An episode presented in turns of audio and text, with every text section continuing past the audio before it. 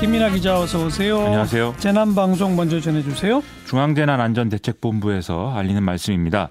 2020년 3월 16일 우리나라 전 지역에 코로나19 감염 확진 환자가 늘어나고 있어서 확산 방지를 위해서 자가격리자는 다음과 같은 생활 수칙을 반드시 준수해 주시기 바랍니다.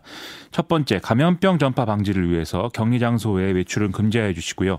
둘째, 독립된 공간에서 혼자 생활해야 됩니다.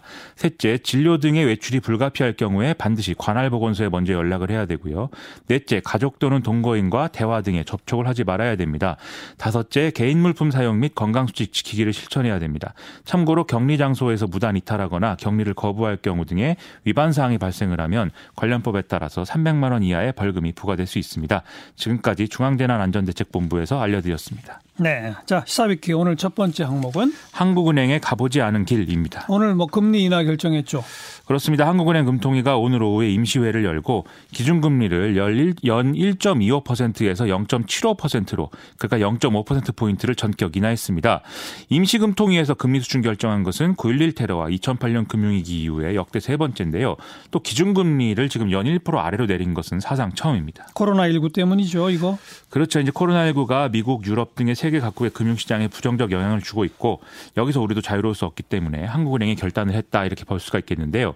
금통위는 통화정책 방향 결정문에서 코로나19 영향과 국제 유가 하락 등을 결정 배경으로 언급을 하고 있습니다. 오늘 이주열 한국은행 총재는 지난 2월 달에 한국은행이 이제 올해 성장률 2.1% 정도 될 거다라고 전망을 했었는데 네. 그 당시에는 코로나19가 3월에 정점을 찍고 이후에 진정되는 시나리오를 가정했다라면서 확산 속도가 예상외로 빨라서 당초 전망했던 이 성장률 숫자보다 낮아질 것이다라고 예상을 했거든요. 그만큼 이제 하방 압력이 크다라는 거죠. 지난 13일 청와대에서 열린 경제 관련 회의에 이주열 총재가 참석한 것도 이때 이례적이다 이런 평가였는데 이 때도 지금과 같은 어떤 대응에 대해서 공감대가 일정 부분 있었을 것으로 생각이 됩니다. 네, 미국이나 일본도 이례적 대응들을 하고 있잖아요. 그렇습니다. 지금 미 연준은 현지 시간 15일 기준금리를 제로 수준으로 내리고 유동성 공급 확대를 위해서 7천억 달러 규모의 채권을 매입하기로 결정을 했습니다. 이건 2008년 금융위기 당시 양적 완화에 준하는 조치라고 볼 수가 있겠는데요. 이 과정에서 트럼프 대통령이 제롬 파월 연준 의장에 대한 어떤 인사권까지 거론하면서 압박을 해서 논란을 또 불러일으키기도 했죠. 그런데 시장에서는 이것조차도 불충분한 조치라면서 양적 완화를 넘는 양적 질적 완화 정책이 필요하다라는 주장이 제기가 되고 있습니다. 양적 질적 완화? 이게 이제 양적 완화라고 하면 보통 장기 국채나 모기지 채권 등의 안전자산 위주의 매입을 진행을 하게 되는데요. 이걸 넘어서 위험도가 다소 높은 회사채 등의 자산까지 좀 중앙은행이 매입을 하는 정책을 이제 양적 질적 완화라고 부르고 있습니다. 예. 이런 정책은 지금 일본은행이 시행을 하고 있는데요. 일본은행은 오늘 이제 상장지수 펀드 매입 목표액을 연간 6조엔에서 12조엔으로 늘리고 기업어음과 회사채 매입 한도 역시 기존 2조 2천억엔 그리고 3조 2천억엔에서 각각 1조엔씩 늘리기로 결정을 했습니다. 음. 일본은행은 원래 예정된 회의를 이틀 앞당겨 개최를 해서 이런 내용을 오늘 결정을 한 것인데 이렇게 일본은행이 회의 일정을 앞당긴 것도 동일본 대지진 이후 9년 만에 이례적인 결정을 한 것이다라고 평가가 되고 있습니다. 네. 어쨌든 가지 않은 길을 처음 가게 됐는데 우려는 없나요? 크게 두 가지 차원에서 우려를 제기하는 목소리들이 나오고 있는데요. 첫 번째는 통화 정책 면에서 이제 추가 대책이 필요한 시기가 또 있을 수 있는데 이때 쓸 수 있는 카드가 사실상 없어진 거 아니냐 이런 음. 얘기입니다. 유럽이나 일본처럼 뭐 우리가 제로 금리를 넘어서 마이너스 금리까지 뭐 이렇게 뭐 적용할 수는 없는 것이다라는 얘기들이 많이 있는 거고 그리고 여러 가지 면을 종합해 봤을 때 지금 기준금리 0.75%가 우리는 사실 좀 한계다 이런 평가들이 있다는 거거든요. 예. 더군다나 이제 일부 전문 가들은 이 월말에 2월 거시 지표가 공개가 될 텐데 이 내용이 좀 안 좋은 상황일 거기 때문에 그러면 추가 인하 압박이 있을 수가 있어서 이게 지금 우려가 된다 이런 지적을 내놓고 있는 그런 음. 상황입니다. 또 또 다른 우려는요? 지금 금리 인하는 어쩔 수 없는 선택인데 이를 통해서 시중에 풀린 유동성이 생산적인 부분에 좀 투입이 되기보다는 부동산이라든지 이런 자산 시장으로 쏠릴 가능성이 있다 이런 우려가 또 있는 게 사실이거든요. 다만 이미 정부가 내놓은 대출 규제 등의 부동산 대책이 효력을 발휘하고 있기 때문에 어, 이 부분은 좀, 좀 우려가 좀 덜한 측면이 있고 네. 그렇기 때문에 금리 이외의 방식으로 한국은행이 또 추가 유동성 공급에 나설 수 있는 맥락도 있다. 이런 관측도 같이 나오고 있습니다. 오늘 이주열 총재는 하는법상 할 수 있는 정책 수단을 모두 테이블 위에 올려놓고 그때그때 대응해 나갈 것이다. 이렇게 밝혔는데요. 또 부동산 관련해서도 이 글로벌 경기 위축 우려가 높고 국내 실물 경기도 타격을 받고 있기 때문에 단기 장기적으로 부동산 가격 상승세가 좀 이어지리라고는 보기 어렵다라고 얘기를 하고 있습니다. 알겠고요. 시사회기 두 번째 항목은 새로운 일상입니다. 뭐죠? 오늘 질병관리본부가 이제 새로운 일상을 좀 만드는 방식으로 우리가 대응을 해야 된다라고 했고 문재인 대통령도 수도권 집단 감염 등이 발생하지 않도록 우리가 주의하자 이렇게 얘기를 했는데요. 오늘 개강을 맞은 대학생들은 이미 새로운 일상을 겪고 있는 상황이어서 여러모로 정리를 해봤습니다. 아, 대학생들의 새로운 일상이라는 게 온라인 강의 얘기하는 거죠? 그렇습니다. 국내 모든 대학이 최소한 이번 달 말까지는 비대면 방식인 이제 온라인으로 원격 수업을 하기로 한 그런 상황인데요. 하지만 아무래도 그동안 익숙하, 익숙했던 방식이 아니다 보니까 시행착오도 있고 해서 여러 가지 얘기 나오고 있습니다. 그렇겠죠. 어떻게 좀 하고 있죠 온라인 강의? 크게 나누면 스트리밍 방식을 통해서 실시간으로 이 강의를 소통을 하면서 어떤 진행하는 방식이 있고요. 그게 아니면 이미 녹화된 영상을 올려놓고 학생들이 이걸 보고 나서 과제를 제출하도록 하는 이런 방식으로 크게 나눌 수가 있겠습니다. 이 중에 실시간 강의의 경우에는 학교 자체 서버를 이용하는 경우가 있고 이게 어려운 이제 대학의 경우에는 지금 유튜브 플랫폼을 활용하는 이런 방식도 이용하고 있는 상황입니다. 학생들은 어떤 반응을 보입니까? 이 온라인 강의를 경험한 대학생들은 지금 영상 출력이 원활하지 않게 이루어지고 있다거나 연결이 끊기는 등의 어떤 문제가 있었다라는 경험담을 이제 소셜 미디어에 올리고 있는 상황이고요.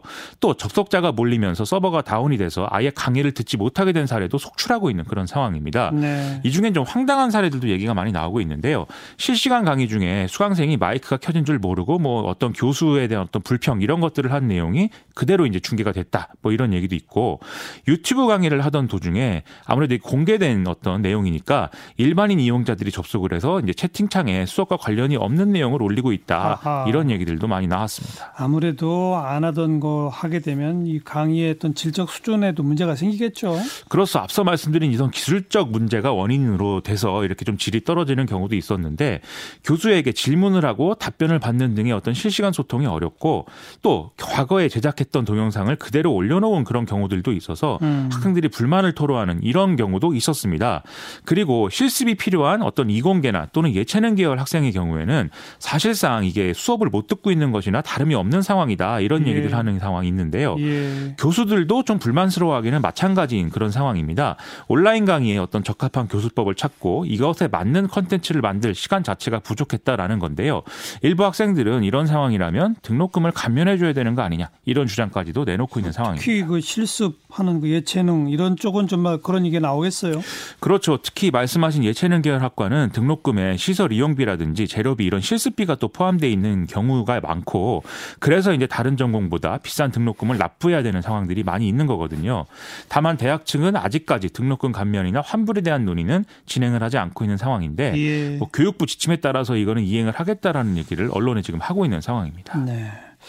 언제쯤 이 온라인 강의 안 하고 정상적 과정으로 갈까요? 일단은 앞서 말씀드린 대로 이번 달 말까지가 일- 일단은 이제 기한인데 하지만 이런 상황이 지금 다음 달까지도 이어질 가능성이 있어서 여러모로 좀 걱정되는 이런 분위기가 있는 상황입니다. 상당히 많은 대학이 4월 중순까지는 다 온라인 강의 쪽으로 가고 있어요. 그렇습니다. 네. 그렇게 할 수밖에 없는 분위기고 이것과 관련해서는 전체 방역 대책을 또 충실히 따라가면서 보완하는 것 외에는 지금 방법이 없다. 이런 생각인데요.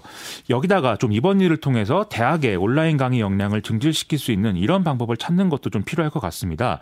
예를 들어서 지금 통학 거리가 긴 뭐 이런 학생들의 경우에는 또 온라인 강의에 일부 만족을 표하는 그런 경우도 있는 거거든요. 음. 여기에 더해서 대학의 어떤 평생 교육이나 이런 걸 담당하는 측면도 있으니까 좀 보완적 차원에서 온라인 강의를 활용할 수 있는 방법들을 더 고민하는 계기가 되면 예. 그나마 생산적인 뭐 일이 되지 않을까 이런 생각이 좀 들었습니다. 그리고 또 하나 그 코로나19 확진자 정보 이제 앞으로는 원칙적으로 비공개한다 이런 새로운 소식도 있네요.